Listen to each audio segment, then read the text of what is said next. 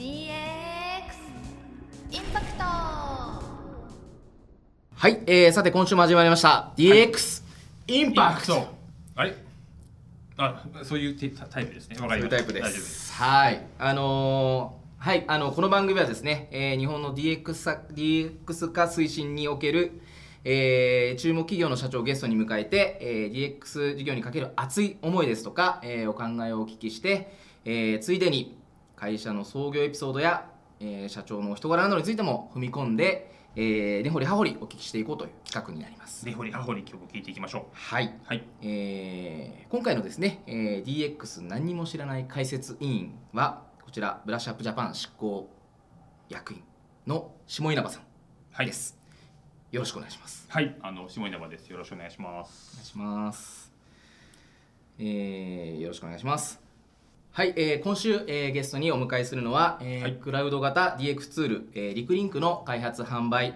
運用を手掛けております、えー株式会社シーズリンクの代表取締役えー澤、田さんです。はい。澤田さんよろしくお願いします。よろしくお願いします。あ入っていいですか？お願いします、はい、どうぞ、失礼します。こんにちは。失礼します。よろしくお願いします。よろしくお願いします澤田さんこはいちらですねじゃあ上地さんちょっと経歴のはい。はい。そうですね。補足をお願いします。ありました。えっ、とここにも記載があるんですが、えっ、と代表取締、えー株式会社、はい。えーシーズリンク、えー代表取締役、えー、澤田裕樹様、い。えー1981年3月26日、えー生まれですね。えっ、と大手不動産会社にて13年勤務、えー東京以来の営業責任者を経て、えー営業組織約100名の組織運用の経験から、えー2015年11月、えー株式会社シーズリンクを設立、えー創業から IT、IoT サービスの販売とコンサルティングにて、えー実績を残し、えークラウドカメラ、えークラウド CTI、えーホーム IoT サービスにて販売実績を、えー築き販売実績ナンバーワン、えー業界最大手の電機メーカーと企画したマンションエントランスの顔認証オートロックではさまざまなメメディアにて取り上げていただいております2019年5月には自社プロダクトのクラウドサービスリクリンクリクリンク。をローンチし、えー展開をしております。はい。なるほど。はい。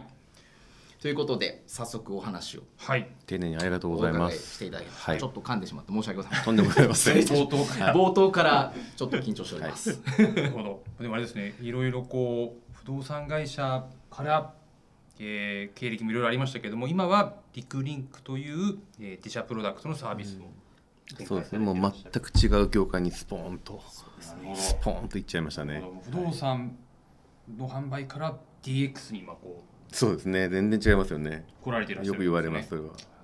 これはちょっといろいろ根掘り葉掘り聞きがいが。いやもうと聞き応えがありますね、はい。そうですね。ところで、はい、でちょっとまあ社長のことを先ほどもちょっとだけお聞きしたんですけども、あの趣味がゴルフと。あそうです。はい。いうことで今ちょっとあの所在地のビル名を見たらですね、あのはバーディートライビルにはいはい。入られていらっしゃるということで、はい。やっぱりこれはゴルフをかけて、いやたまたまですね。たまたまです。これ選んだわけじゃ決してございません。なるほどなるほど。すごい選び方になっちゃいます。で新宿界隈がよかった。よかった新宿界隈でずっとやってこられてるんですかこれもともと事務所はあ創業は銀座だったんですけど、はい。あのお取引先とかクライアントさんが新宿御苑とか丸の内線沿い多かったのでえ3年前4年前かな。ーあに移してそこからもずっとですね。なるほど。いいとこですよ。あそうですね。名前もバーディーで。そうそうアルバトロスとかもあったらいい。アルバトロスややったことない名前はダメかなと。やったこと やったことまあない。イーグルぐらいですかね。えバーディートライですから。入ったと言ってないんで。トライなんであ確かに。トライが入る。すいません、はい。こんなこんなとんでもございません。感じで今日も行きたいと思います。緊張解いていただきありがとうございます。よろしくお願いしますわかりました。はい。あのまあこの番組はまあ経営者の、えー中堅中小、えーベンチャー企業の、えー経営者の方々、えーがお聞きになっていらっしゃるのと、あのまあ20代で、えー転職活動を考えている方々も、はい。あの、えー、聞きになっております。まあちょっとこう両者に向けて少しずつご質問を、えーしていきたいと、うん。はい思います。はい。でまず先そのあの経歴のところで、はい。あの早速お伺いしたいんですけれども、先ほどちょっとお伺いしましたが、あまりこう就職活動っていうのは行わまあ、うんなんですかまあ大学を出て、えーしっかり就活をして入ったわけではなく、はいはい。いろんな経緯があって不動産屋さんに入られたんですか？そうですね。あのーふらふらしふらふらした時期がまあ空白の期間がなんちょっとあってですね、はい。何もせずに何もせずにはい。いた時期があったんですけどもたまたまあの求人の広告だったっけななんかで、はい。えー、とパッとい一番初めに目に入ったのがそこの会社で、へあなんか知ってる会社だなとう思ってですね。ん。で面接受けに行ってはい。受かったっていう。じゃあ行こうかなみたいえな そんな本当になんかそんなすごい軽い感じでしたね。20だから18年前とかですかね。それがここにあのある大手不動そうです産会社ね。はい。そうなんです。ほへー。そう北海道出身なんですけど。あそうなんですね。で北海道で一時二次面接してるんです。よあその時のその時に面接をしててで北海道にも34拠点あってはい。北海道はどこでもいいですかって言われてどこでもいいですと言ったらです北海道広いですけどね。そう。どこでもまあ主要都市にこうあったんでどこでもいいですか、はいうん。どこでもいいですよって言ったんですけどあの初めに合格です合格。場所はまだ決まってません。合格ですと。ーなるほど。いつから来れますか。でいついつまでにじなんかに荷造りしてくださいと。先に。先に。荷造りしといてくれと。と場所まだ分かんないけど でも地元じゃないことは間違いないからあそうですかと。でその3日後ぐらいに連絡が来て、はい。えっと前橋支店ですと。赴任先がと。前北海道の橋方前橋知らない。分かんない。分かんない。ですはいどこですかと。うん群馬ですと。群馬と。北海道の三つじゃなかったのか。ちょっとフェイクフェイク気味な感じ。で群馬と。でまあまあ北関東かっていう。そう関東。関東も北関東かみたいな感じの認識で決ま行きましたね。それが本当にきっかけでした。へー。あじゃあなんか世代的にですけどなんか電波少年的にどこいや本当ですよね。分かんない的な本当にそうでしたね。ちょっと恐怖すら覚えるもん、はい。まあでもそこから13年。お勤めになって、うん。えーまあ、東京エリアの責任者なども経てはい。まあということもかなりもう不動産業界では、まあもう全てやり尽くしたっていう感じいやいやそんなそんな大げさじゃないですね。あのやり尽くしたとは当然不動産も広いのではい。思ってないですけども。えすごい楽しかったんですけど。まあすごい大変ですけど大変ですけどはい。すごい楽しかったんですけどね。ーうん急にプツッと飽きたんですよね。うんうんうんこれ一生やるのかと思っちゃって。はっと飽きた瞬間があった時になんかたまたまその IT とか触る機会がはい。あってこの業界早いじゃないですか。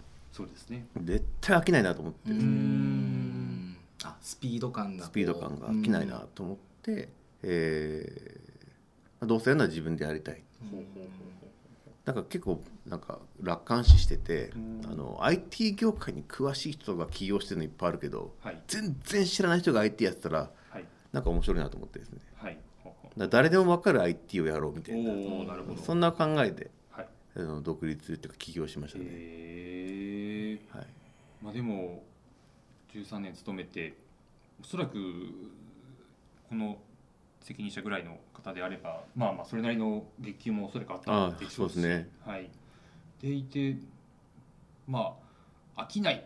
まあそれだけが理由じゃないと思うんですけども、もう裸一貫起業されたっていうことなんですね。そうですね。もう、はい。だから年収でいくと4分の1ぐらいになりましたね。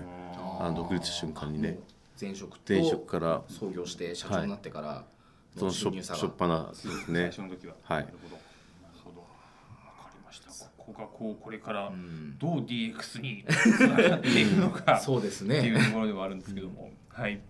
でまあ創業当初はえっ、とまあ今リリースされて、えーいらっしゃるリクリンクははまだなくて、ないですないもちろん、はいなくてえっ、とこれもまあ不動産に関わったからかどうかわからないんですけども、えースマートロックとか、はい。まああの防犯カメラ防犯カメラクラウドカメララですね。はい、なるほど。っていうところからまあ商社として最初はこう。はい、そうですね。あのいろんな会社さん、素晴らしいサービスとかプロダクト持ってらっしゃったので、はい。はい。これをなんかあの興味あったとこ聞きに行ったりとか展示会行ったりとかをして聞いてこれは素晴らしいとかうん。素人ながらその時本当素人ですから、はい。これは聞いたことないとか、ん。っていうのを集めていってそれでこう販売をさせてくださいとか。売らせてください。売らせてくださいと。そう向こう半信半疑ですよ。売れるんですかみたいな。いや向こうからしたら。向こうからしたら。えだって IT の業界経験ないんでしょ。ないでしょしかも設立したばっかみたいな感じなんですよね。それでもなんかあの当時の会社さんとか今も付き合いありますけどすごはい。く親身にこう教えてくれたりとか、はい。協力していただいて、業界ってこういうもんだよっていうところもいろいろ教わって。はい、ただ逆に言うと分からないじゃないですか。はい。で分からないから、うんうん。あの聞いたんですけど、うんうんあの販売先っていうんですかお客さんもうん当然 IT リテラシー高いわけじゃないのでそうですね。分からないんですよ。はい。だから分からない人に対して分からない人が分からない人なりに噛み砕いて説明したので そうすごくそうすごく伝わったんですよねなるほどなるほどあ要は専門用語とか使わずにですからなるほどもうもうその人の立場に立った説明ができるそうですね可能性があるわけですもんねでその会社さんの営業の方のプレゼン聞いても知らない言葉だらけなんですよ本当にんで分からなかった言葉をバーってメモっておくんですよ後から調べるんですけどうーんでこれを営業先で同じことやってるのでうん。分かるわけがない。伝わるわけがないっていう。ね。でなんでしょうあの分かんないと劣等感感じるじゃないですかあれ。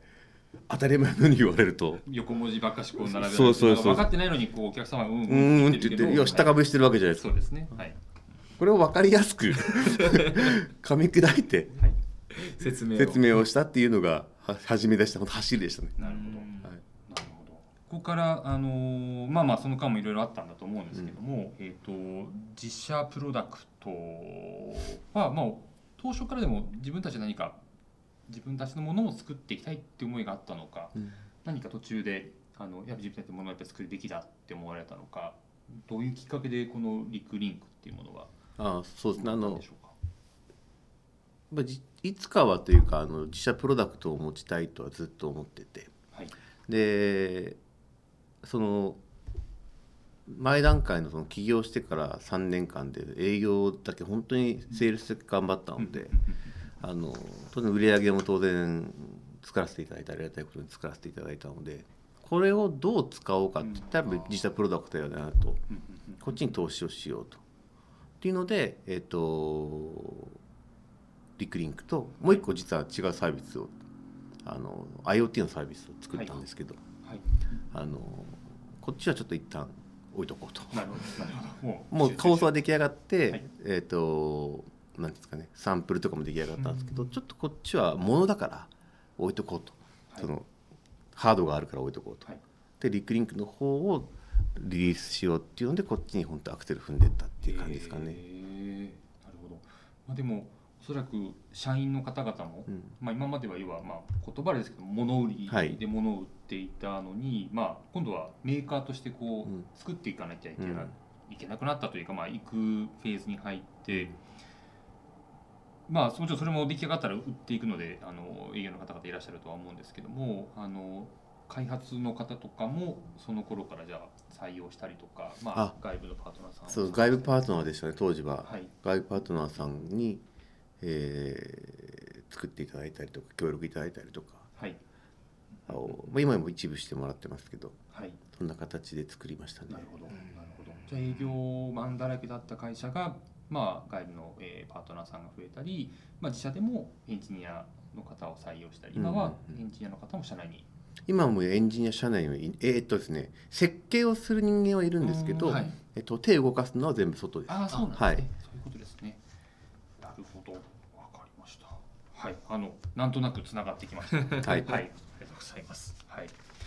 で、このリクリンク、あの私も少しだけ下調べというか、はいあのさせてもらったんですけども、あのまあ私も営業する営業なんですけれども、これすごい便利ですよね。あー便利というかありがとうございますあのなんていうのかな、まあ今ね動画で我々もウェブで打ち合わせしたりとか、まあ動画ちょっとこれうん。事前に動画見ておいてくださいとかってまあ送ったりすることがあるんですけども、まあ私が説明しちゃうとあれなんですが。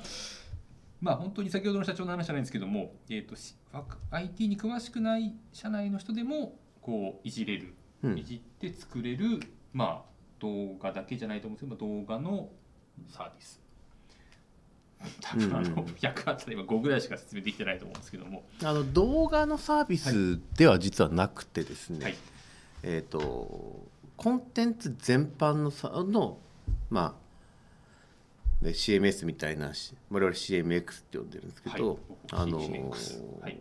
動画もコンテンツですし、はい。ウェブページもコンテンツですし皆さん営業マンがこう持ち歩いてる紙の資料とかパワーポイントもこれもコンテンツですし、はいこれ全てのコンテンツをあのまるっとあのまとめて配信ができるのがリクリンクというサービスになってくるので、はい。その動画っていう風な観点では実はあの置いてなくて。なるほど、はい。ただ昨今その、まあ、こと特にこのコロナ禍になってから動画コンテンツとかはい。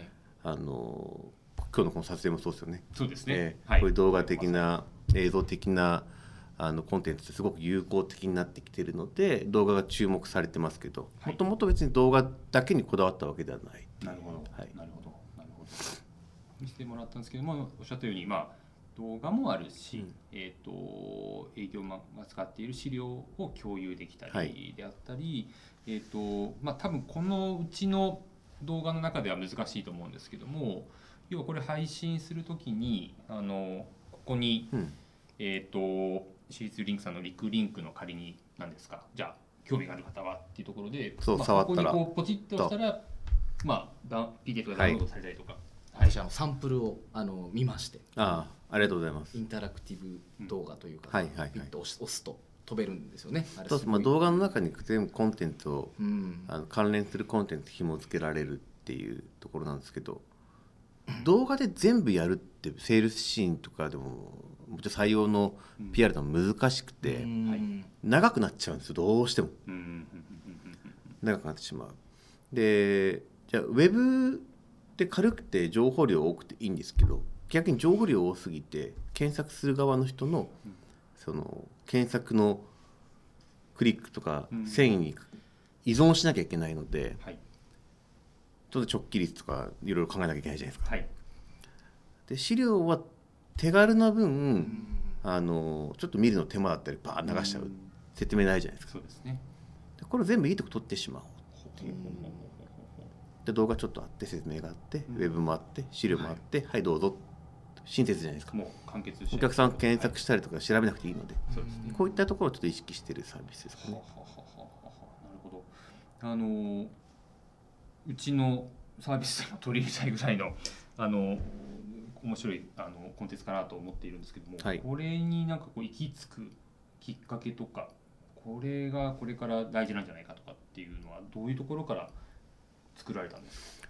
あそのさっきちょっと話話戻っちゃうかもしれないんですけどその言うならば IT 素人のうん私が作った会社で、えー IT 日本の一番の会社とかね、はいえーいいサービスを売ってる会社が全然売れないわけですよ、まあ全然売れないと失礼か、うん。あまり売れてなかったりうん。売るの苦戦してるところを僕が入って売らせてくださいって言ったら売れるんですよ。はいはい、うん。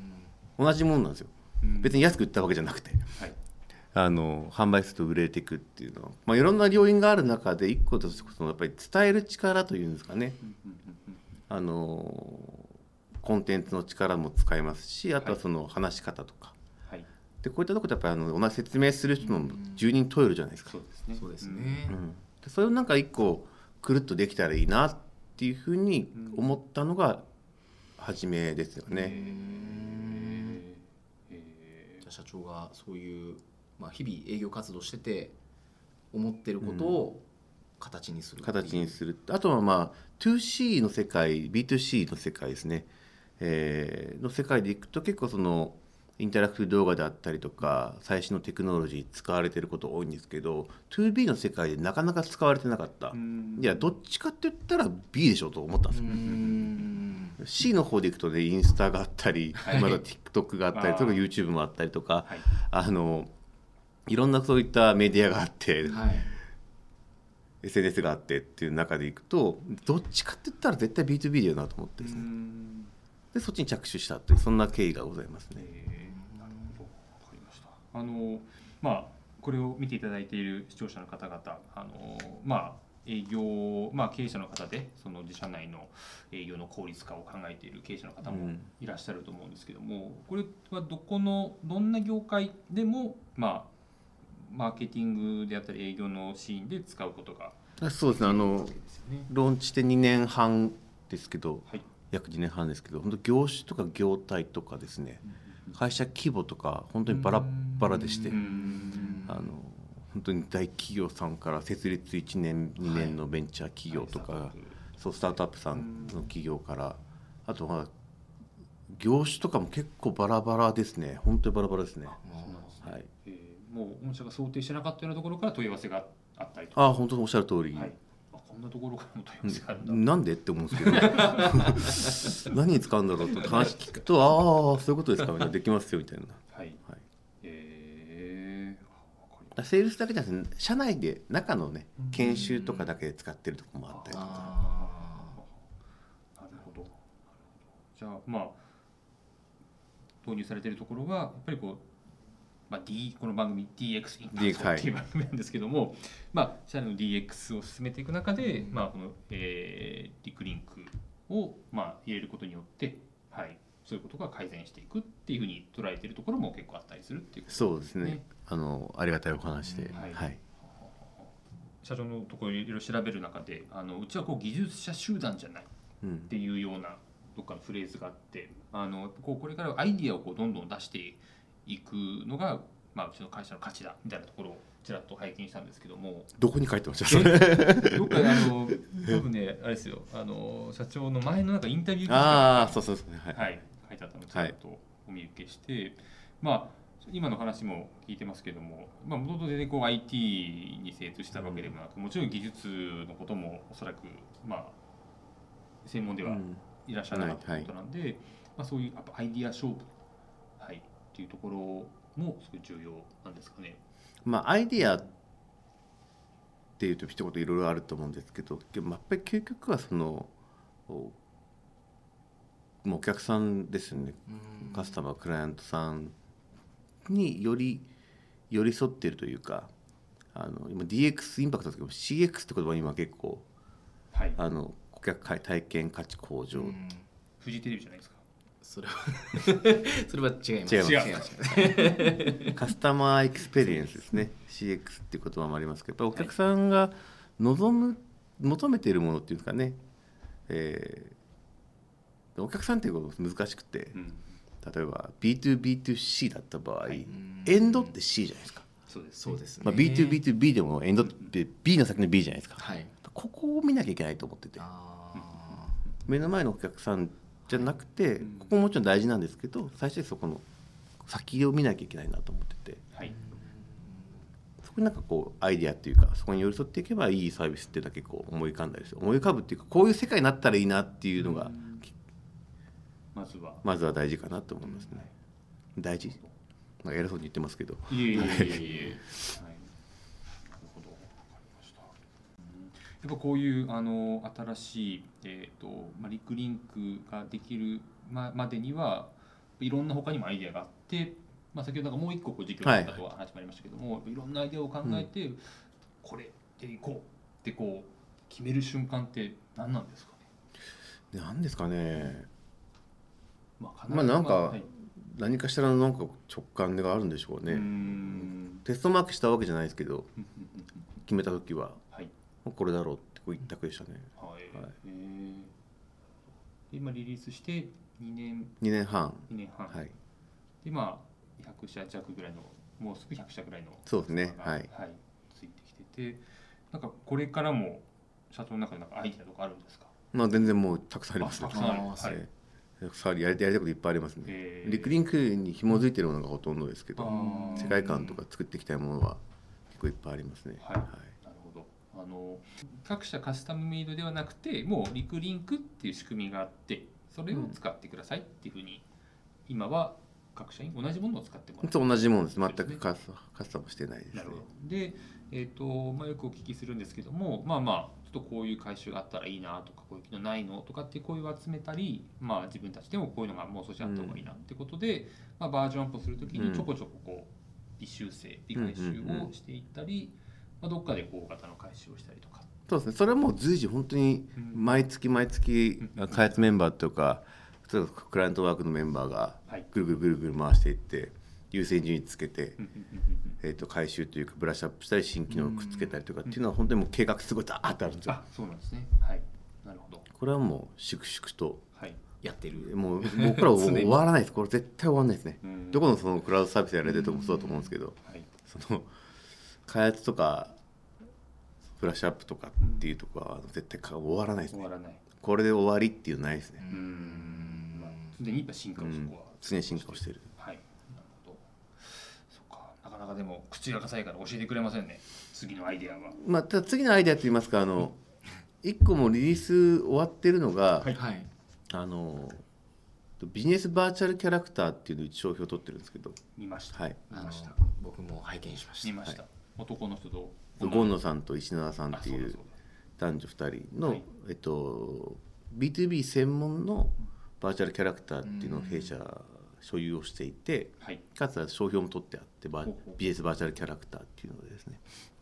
で彼らが今後あの企業のそういったあらゆるシーンで活躍していく場っていうのはすごく増えると思ってましてそこなんか次のあの今こっちのリクリンクの方でテーパーであんまり動いてないですけどこっちの方をちょっとこう押し出していこうかなっていうのは思ってますね。なるほど、まあ、例えばこう企業説明をするとかなんか広報するときに、まあ、社員の社員でちょっとやってようん。って、まあ、恥ずかしがる社員もいたりすると思うしあれですけど、まあ、そこにちょっとこうバーチャルでで喋ってくれる。そうですねあそんなの感じなんですけど、まあ、ここが要はまあ暑苦しい2人じゃなくて まあい。えいえいそのえ二人になるみたいな、まあ、よりそのキャラクターなのではい。まあ、多分この辺にあのキャラクターの絵がですね、うん。編集した後は放送するときは載ってます。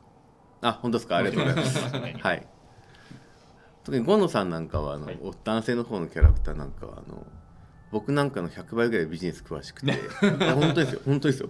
もうバンバンビジネス喋れるし突っ込めるしあの結構大企業さんとコラボをして大企業の副社長と面と向かってこうガンガン話討論して「君は誰だい?」って言われたりとかですねでも言えないですよ言えないなあのバーチャルキャラクターですしか言えないのであれですけどはいここをちょっと広げていきたいな。ははははじゃあそのボンボンの。うん、ゴンノさん。石永さん。女性が石永さんですね。河野さん石名さんはえっ、とその使う時というのはその業界のこともやっぱり一応勉強して出てくるわけです、もちろんそうです。はい。はい。すごい。ですね。えー。結構ニーズありそうですよねそれ。そうあのよく聞くのは例えば今回のコンテンツもはい。こうカットしていいですけどで例えばあのどちらかお一方が辞められてしまったらあ例えばですね。お蔵入りになっちゃうじゃないですか。なるほどそうです。映像出せない出せなくなっちゃうとはいかっていうのであると思うんですけどそういった結構起こしたこうしたら。ら なんかここだけこうここだけたまにありますよね。そうそう。はいよくテレビとかあの過去のやつでモザイクかかってる人いるじゃないですか。なんとかあのそのあのなんとか言いませんけど、はいはいはい。いたのにいないことにななってるみみたいな。そんなこと企業結構いろんなこと起きてて、あと女性出すとなんかストーカー問題でちょっと問題があったとか、あの個人特定されたとか結構あるんですよ。はい。そういった問題もある中でこのバーチャルキャラクターを出すうんあそうかそういう活用の仕方もあるんそうもあるんですよね。あとはその企画楽なんですよね。もう丸投げでいいですよ。うん例えばざっくりこの DX インパクトのこの会社の説明をしてくださいってストーン投げてもらうと台本から全部こっちでリライトをしてもっとお返ししてこれでいいですか？って言って電話ししてはいじゃあこれやりましょうみたいな感じなので。それがなんかなんかすごく企業さんに受け入れられてるというかはい。楽で早くてリスクないっていう。はい。特にやっぱり今こういう配信系の仕事もやりたいけど、まあそういうノウハウがないとか、はい。まあ今適当なコメンテーターがいないとか、うん。聞き手役がいないとかはい。っていう時に、はい、これからどんどん問い合わせが結構そのリアルのウェビナーに呼ばれてはい。出演したりとか、うん。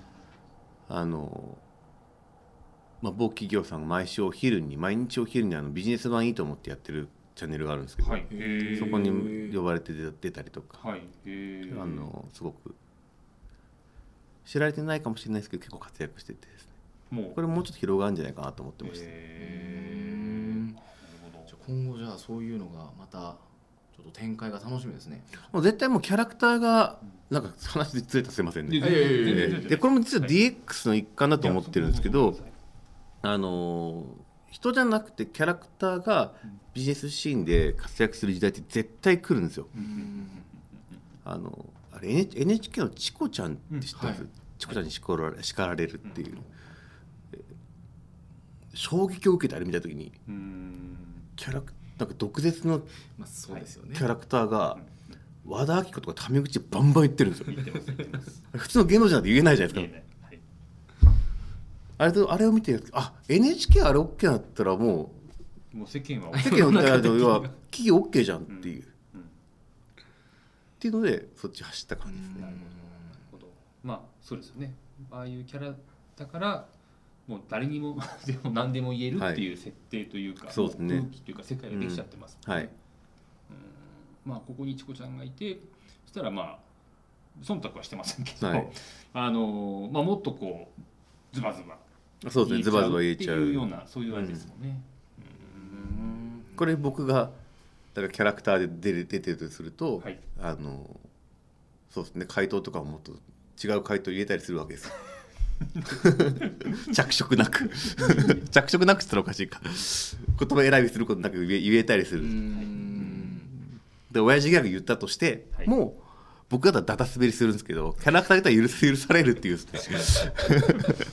こういったなんか世界観っていうのはあるのかなっていう。はい。そういうのもまあまあアイディアじゃないけど、まあ、チコ例えばチコちゃん見た時にもそういうふうに感じられてあこういうのもあったら面白いかなとかっていうのは日々やっぱりこういろいろうん考えながら、もうなんかまあ多分3年後とかうん。なのかもしれないですけどそういう世界観が多分出来上がってるんじゃないかなっていうふうにはよ未来を見ていますね。はい。へえなるほど。わかりました。この話初めてこういうあのメディアというか、はい。あ映像の前で話してるのであそうなんですね。これ記録取っといてください。3年後来たらもうあれですね。来たら来た時にいや言ってたなと、うーん。来なかったらすぐ消してください。まあでももう商標登録もされて。そうですね。はい。うん。ちょっとあの就職活動っはい。ていうところに、すみませんちょっと話が戻っちゃうんですけどもあのーまあ不動産は全然こう興味がなかっまああったわけではなんとなく不動産って選んだんですよね。いやまあそうですね。当時その入その入る時にはい。不動産が好きだったかとか興味あったかってそんなことは全くなく飛び込みましたがね、まあ、最近こうあの、まあ、良くも悪くも、えー、と早期で離職をされる方って、結構若い方多かったりするんですけども、その13年続けられた、うん。私も実はこの会社が1社目で私も結構フラフラしてた方で、まあ、上屋敷も、あの1社目で10私の1年半ぐらい後に確か2そうですね年ぐらい後かな、うん。そう1年半ぐらいですかね。はい。まああの十何年はいはい。勤めてるですけれども、あの長く、まあ、長く勤めればいいってもんだけではもちろんないと思いますし、うん。早く、まあ、やっぱその理由背景はあるとは思うんですけども、まあ、でもかといっても、まあ、な長く働けば働くことによってもちろんプラスもあると思うんですが、なんかこうそういうやめ時なんていうんですかね長くつ勤める考え方うんメリットなんか体験としてなんかあります？まあ長く勤める、まあ、僕も13年あのお世話になってですね。はい。まあそこの会社の中で当然ながらポジションも上がってきますしあの求められる責任もうん。役職増えれば当然ながらあの上がってきますし、はい。あのビジョンは描きやすいかなとは思いますね。あとやっぱりこの13年もいた会社ですいまだにこの当時の上司とかはい仲間とか、その戦友とかとかは、まあ、今でもつながりがあってうん。でたまに会ってお酒飲んだりとかするコミュニケコミュニティができたりとか。はい。っていうそのキャリアを歩んでいく上ではこう見えやすいかなとは思いますね。だからうちは私あの特にその一社に長くいるからダメとか、早く辞めるからダメとか一切思わなくて、その時その時感じたように動けばいいんじゃないかなっていうふうにはすごく思うんですけどはいなるほどなるほどただ一個だけその学生さんとか多分中途の方とかもし見られるんであれば、はい。あのもしかしたら今学生でバイトしてるかもしれないじゃないですか。そうですね。はい。で今新卒で入って第二新卒ですぐなっちゃう方もやめてねはい。方もいると思うんですけど本当にあの飛ぶ鳥跡濁さずうんうんうんうん。やめ時やめ方ってものすごく大事なんでん。あの綺麗にやめるっていうんですかねあの遺恨を残さずというかもうやめるって決めてからでもちゃんと仕事全力でやってですねあの人よかったねっていうやめ方をあの去り方をですねうん。ぜひしていただきたいなっていうのはこれは本当に思いますね。なるほあいろんな方もおそらく辞められた社員見てきたはいそうですね。立場でもあると思いますし、やっぱりそう私もそうなんですよ。あのまあ突然いなくなった社員はうちはあの今のところいないんですけれども、うーん。そうですよね。まあ最後の日まで一生懸命営業活動しているとか、うん。とかやっぱり印象に残りますしうーん。なんかどっかでもしあった時にねなんね。なんかまた一緒に仕事しようしたいと思うでしょうし、うん。えーやっぱりなんか何かしらそういう変なやめ方って言ったらおかしいですけど、うんうんうん。なんか義理を果たさないっていう道理に回復というか、はいああった方っていうのは次行ってもやっぱりうまくいってないですよね。っていうのは本当に思いますね。うーん。そうですね。なるほど。今ねいろんなやめ方もありますからね。そうですうーん。確かに。まあでもそうですね、まあ、下山が言ったようにあのうちの社員でも一生懸命やって辞めていった社員なんかは確かにその後しばらくしても、うん。あの会ってお酒飲んだりとかあのあの時どうだったね？とかってことは結構やっぱり言うんでね、やっぱり、印象には残りますよね。はい。うそうですね。うーん。なんかまあそうですね。なんかいろんなもちろん事情と各自違うんでしょうけど やっぱりやめ、まあ、在職中はしっかり本当にあの当たり前のように真面目にちゃんと仕事をする。で辞めるって決まった時もちゃんと綺麗な辞め方をする、うん去る立つ鳥跡を濁さずと。そうですねああなるほど。勉強になります。いやとんでも何こんでもございませんわかりました。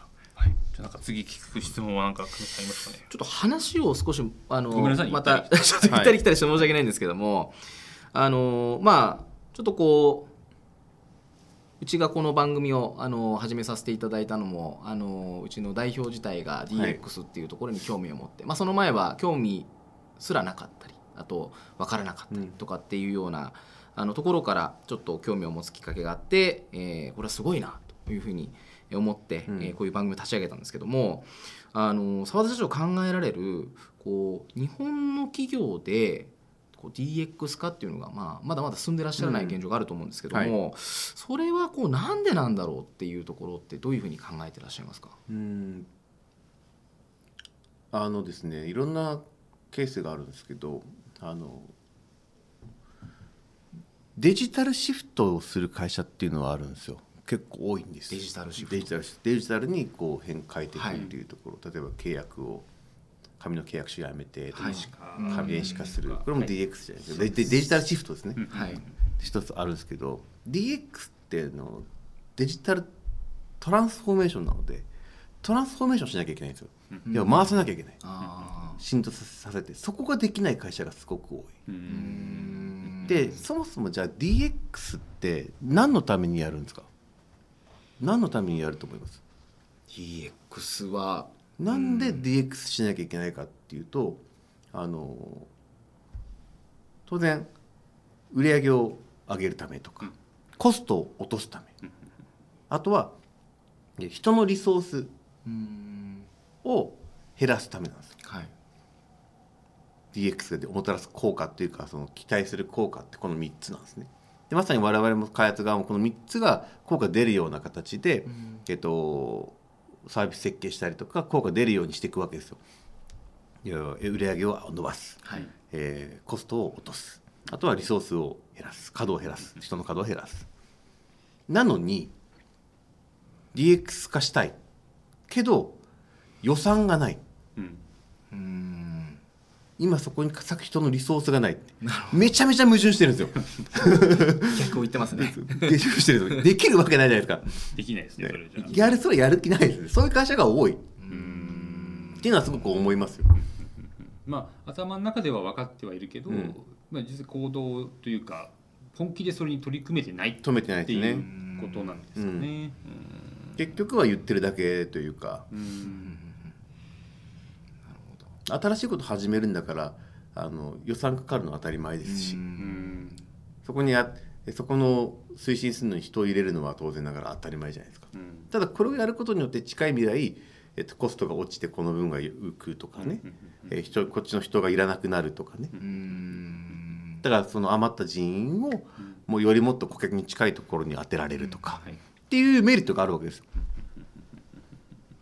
なのになのに 投資をしたいということですね 投資をしないしようともしない、でも DX はしたい。はしたい。できるわけないですよね。そうですね、はい本気度が足りないというか。本気度が足りない、ん。あと結構ですねあのこれあるあるなんですけどはい。あの大企業であればあるほどですねうちの会社は特殊だからうん。とかうちの業界はちょっと変わってるから特殊だからこれ本当に必ず言うんですよ。はいでうちの会社変わってるからなとかうちの会社本当に難しいからとかって言うんですけどこっちからすると全然変わってないんですよ。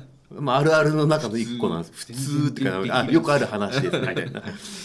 また出たなみたいな、そのうちは変わってるからっていうのが普通なんですよ、うん。そこが通常普通の状態っていうかなんていうか。だからできないとか勝手に完結してる会社とかもありますけど、うんお恥ずかしながら弊社もそうかもしれません。ああ変わってるって言いますか。変わっているというかまあうちの仕事はやっぱりこう情報の伝達のスピードが大事だから、うん。横にいた時にパッと話せる方がうん。情報が伝わるからうん、とかってまあなっちゃうんですけども、うん。まあ多分どんな会社も多分絶対それはうん、それはもう一例あります、やるとは思うんですよね。うん。じゃあそこででも本当に取り組む気があるのかもしくはまあもう取り組まないという選択をするのかうん。っていうところだと思うんですけども、そうですね。DX に取り込まない要素っていうのはそういったところが多かったりしますし、うんこれ営業とかセールスとかに限定をマーケに限定をするとあのそもそもあの DX に移行する DX 化する前の段階で管理の体制ができてない。例えばコンテンツの管理がバラバラであったりとかいかがですか？自分のローカル PC の中だけにし資料入ってたりしませんかね？もありますね。共有フォルダに資料がたくさん格納してあるからって言うとその共有フォルダ自体が溢れててどれが最新なのか分かんない状態になってるとかあの紙屋敷のデスクトップ見たらですね、はい驚愕します。お恥ずかしながら、もうくわーもう何のこっちゃわからない。ちょっとドキッと胸 僕の PC を見られたんじゃないかと思うぐらいのドキッとしてます今でこれが、えっと例えば社員さん10 100人いる。とはい。すると100人がそれやってるともうカオスですね。はい。どこに何の情報ががあるのか。あるのか分かんなくなる分かんなくなります。し届けられなくな同じ調るべ調べ事をしてるのにこの人も同じ調べ事を1週間後にしてて、まあ無駄なわけですよね。っていうかあの、あこの資料ないじゃんとか、この事例ないじゃんって言ったらそういうそう勝手に作り出すんですよ。うんうんうんその作るのも時間も無駄だし。実はあったり。あったりしますしでその神谷さんがすっごいいい事例ページを使う提案ページ作ったと、これ神谷さんだけのものなんですよ。他に全然共有されないんですよ、確かに。それは組織の無駄ですよね。もうもうバラッバラですね。うんバラバラで。まずここをきちっと整えることが失敗しない秘訣かなと思いますね。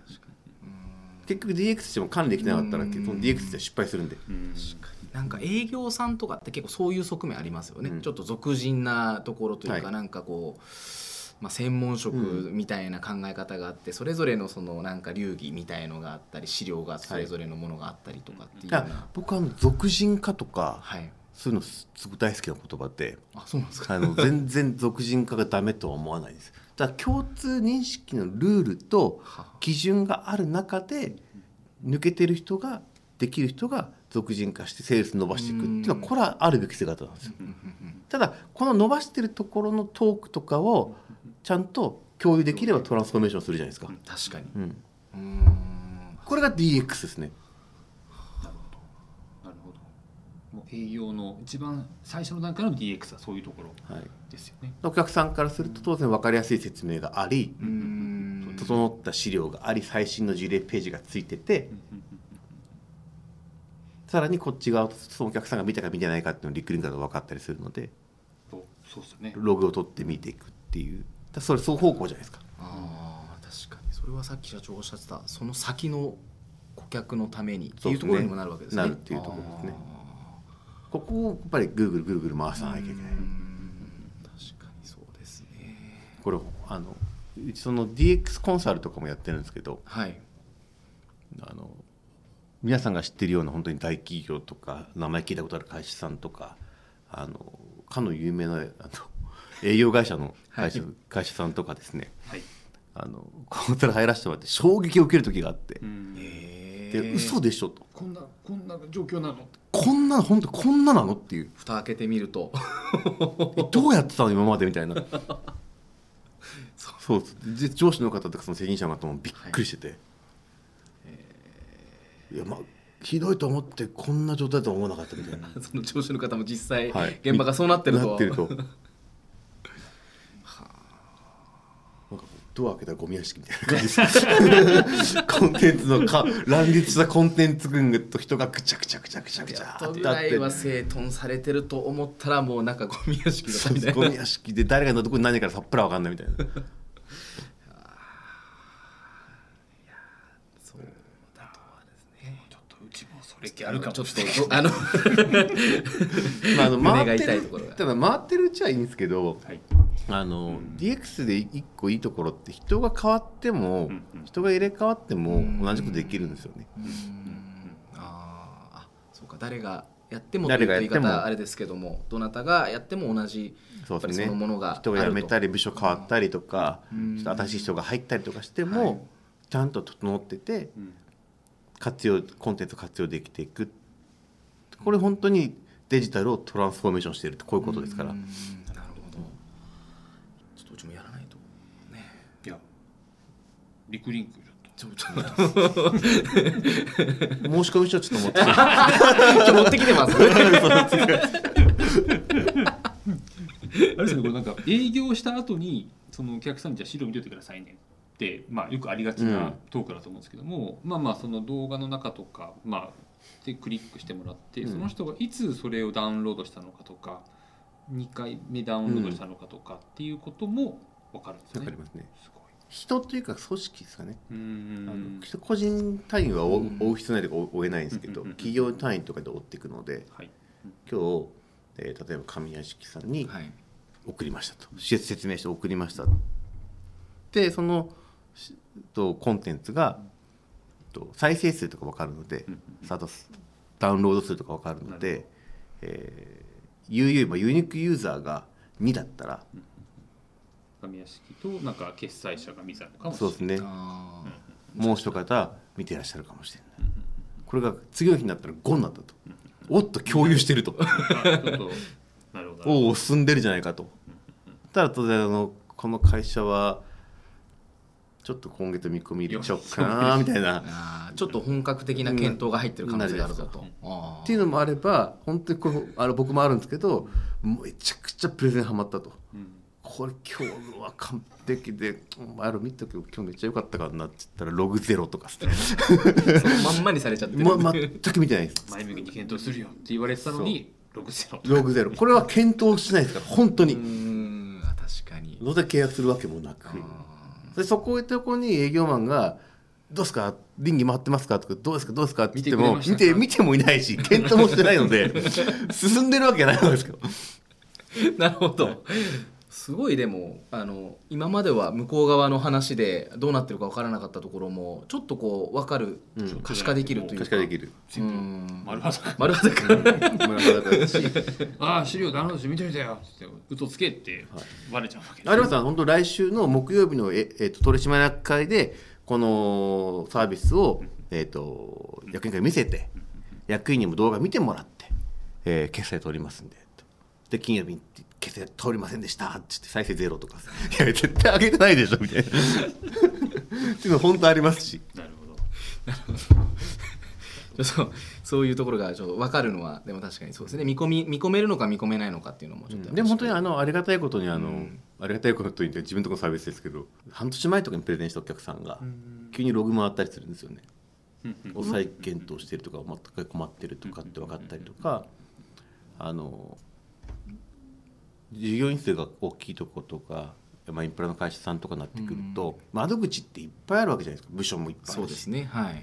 だ今日話してる人が窓口として正しいのかどうかっていうのをこれの振りもかけれるんですよ。なるほど。あなるほどなるほど。でこの人がちゃんと、えっと、社内とか内部とか、うんね、自分の部署に共有してくれてれば広がっていくので、はい、あうん。えっと、拡散できる人だあだからこの人が窓口は間違いない。なりますしできない人にいくら窓口の人にやってもらってもす進まない。ここかしてくれない、はい、旋回してくれない。だったら変え窓口変えた方がいいですし、このジャッジも実はできたりする。ーすごいですね。でそこに常にまあ社内の一番、えー、とその確率的に、えーあこの資料が今一番響いてるなっていうのをアップデートしていったりとか、うんはい、でまあそれをみんなが同じその営業方法を常に最新の情報にしていくのがもうデジタルトランスフォーメーション、出ると思いますね。ちょっと分かってきました。わからない解説員が。理解してきました。でもあるクライアントさん言ってたんですけどなんか例えば顧客事例って話しません？はい成功事例って、この会社さんでこういう事例があってって、もちろんもちろん話すんですけどはい、はいあの全く自分と関係のない業界とか業種とかの成功事例聞いたところところではあなんですよ。ですよね。10人の会社なのに1000人の会社の事例聞かされてもいやもう全然違う。そう全然違いますよね。業界も違うし規模も違うじゃないですうか、ん。そういうことやってる営業の方結構多くて、うん。その事例ページを提案書に入れて入れてるとか、うん。これもちゃんとルール化してうん。何パターンか作った方がよくて。確かにそうですね。全然刺さらないですもん刺さらないですよ、うち違うしってなっちゃいますもんね。なんて無駄な時間なのと思うと この時間は何みたいな。なるほど。そうですか。けどそういうまあもともとやっぱ営業のご経験があるからこそうん。そうですね。僕は営業ずっと営業畑なので、はいそういうそういう観点からちょっといろいろとあの感じるところがあるわけですねやっぱり。そう。だからこの1個の中で管理されているところで常に最新のものに変わってたらここから資料を使ってくださいとか、うん。過去に配った URL 同じでも中身のコンテンツは全部入れ替えてある、最新のものに切り替わってて営業が新しく使ったらもう最新のものが入ってる。うん。これが一番理想ですね。理想ですしうん。お客さんにとってもいいことですし。そうですね確かにそうだこれ申し込みしてもらって。バレバレバレちゃいますよ。あれまた再生してなかったら。回してなかったら。ダメですよ。ちゃんと回さないと。さっきも、まあ、少しちょっとお話をお伺いしたかもしれないんですけども、シーズリンクさんのその、まあ、今後のその目標みたいなものっていうのがあったらですねぜひちょっと教えていただきたいなと思ってるんですけども。目標っていうか、まあ、見え見てる世界っていうんですかね、はい。まあ、あらゆるビジネスシーンでこの技術がない人要は素人でも、あのもっと簡単にデジタルを用いて成果を作れる、そういった未来を作りたい。そういった未来を作れるためのサービスを作っていきたいっていうのはあのサービス設計をしている上では常に考えていることなので、あの専門のマーケの人しか使えないコンあのサービスだったらダメですし、本当に、えー、とマーケの方から営業企画の方から末端の営業マンの方から、全員が使える。使いこなせるようなサービスにしたい。そういった未来を作りたいですね。うん。まあ入ってきたばかりのまあ新人もそれを見たら、はい。まあ、ある程度の水準までははい。提案がそうですできてねとか、この前すごくあのいい事例があって、はい、と人材の紹新卒紹介の会社かな。新卒紹介の会社さんでとイベント新卒イベントをやるときに、でそこの会社のではさってあの正直リテラシーはすごく低くて、はい。平均年齢も高かったんですよ。多分40代うん445ぐらいが平均かな、はい。結構50代のそこにいらっしゃるような、はい。全然デジタル得意じゃありませんっていうところででそこの一個の取り組みは DX を取り組みたいと、はい。全員がコンテンツ触れるようになりたいっていうので我々トレーニングとか研修もやってですね、40名いるそのコンサルタントっていうんですかね、はい。人材のコンサルタントの方がまず全員が動画を作れるようになると。まず全員が動画を作れるようになると。はい。で本当に今簡単に動画作れるんで。うん。難しいと思ってるだけでスマホ持ってれば全全員本当に簡単に動画作って編集できてはい。もうちょっと今日綺麗にできるんで。はい。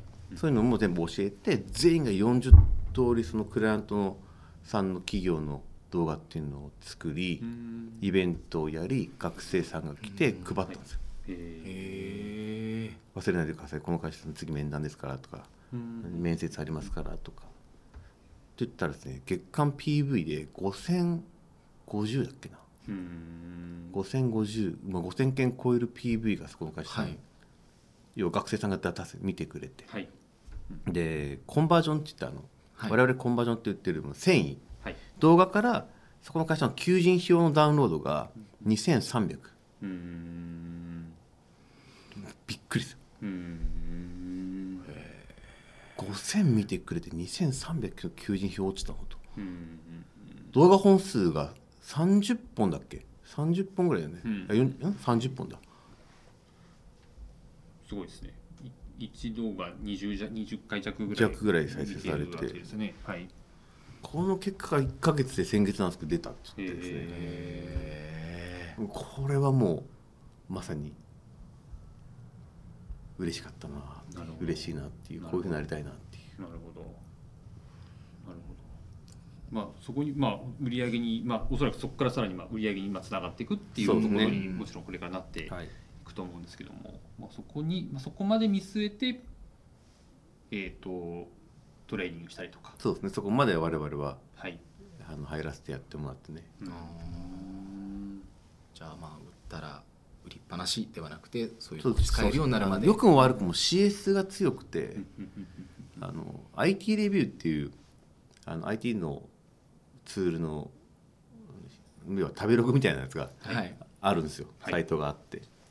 そこなんか結構いいこと書いてもらって点数もついてるんですけど、えー。あのちょうど特徴だったのがそのアフターサービスは5.0全員高校15件ぐらい確か投稿あって全員5.0うん。5点満満点中。満満点点中。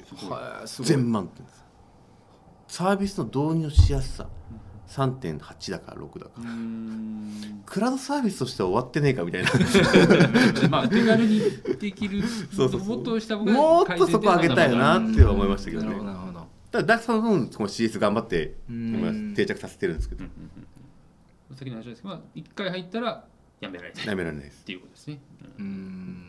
じゃあやっぱそういうお客さんをもっともっとこう増やしていって、えーこうやっていきたいとはいいうところが、まあ、大きいということですかね。うん5.0はすごいですね。すごいですね。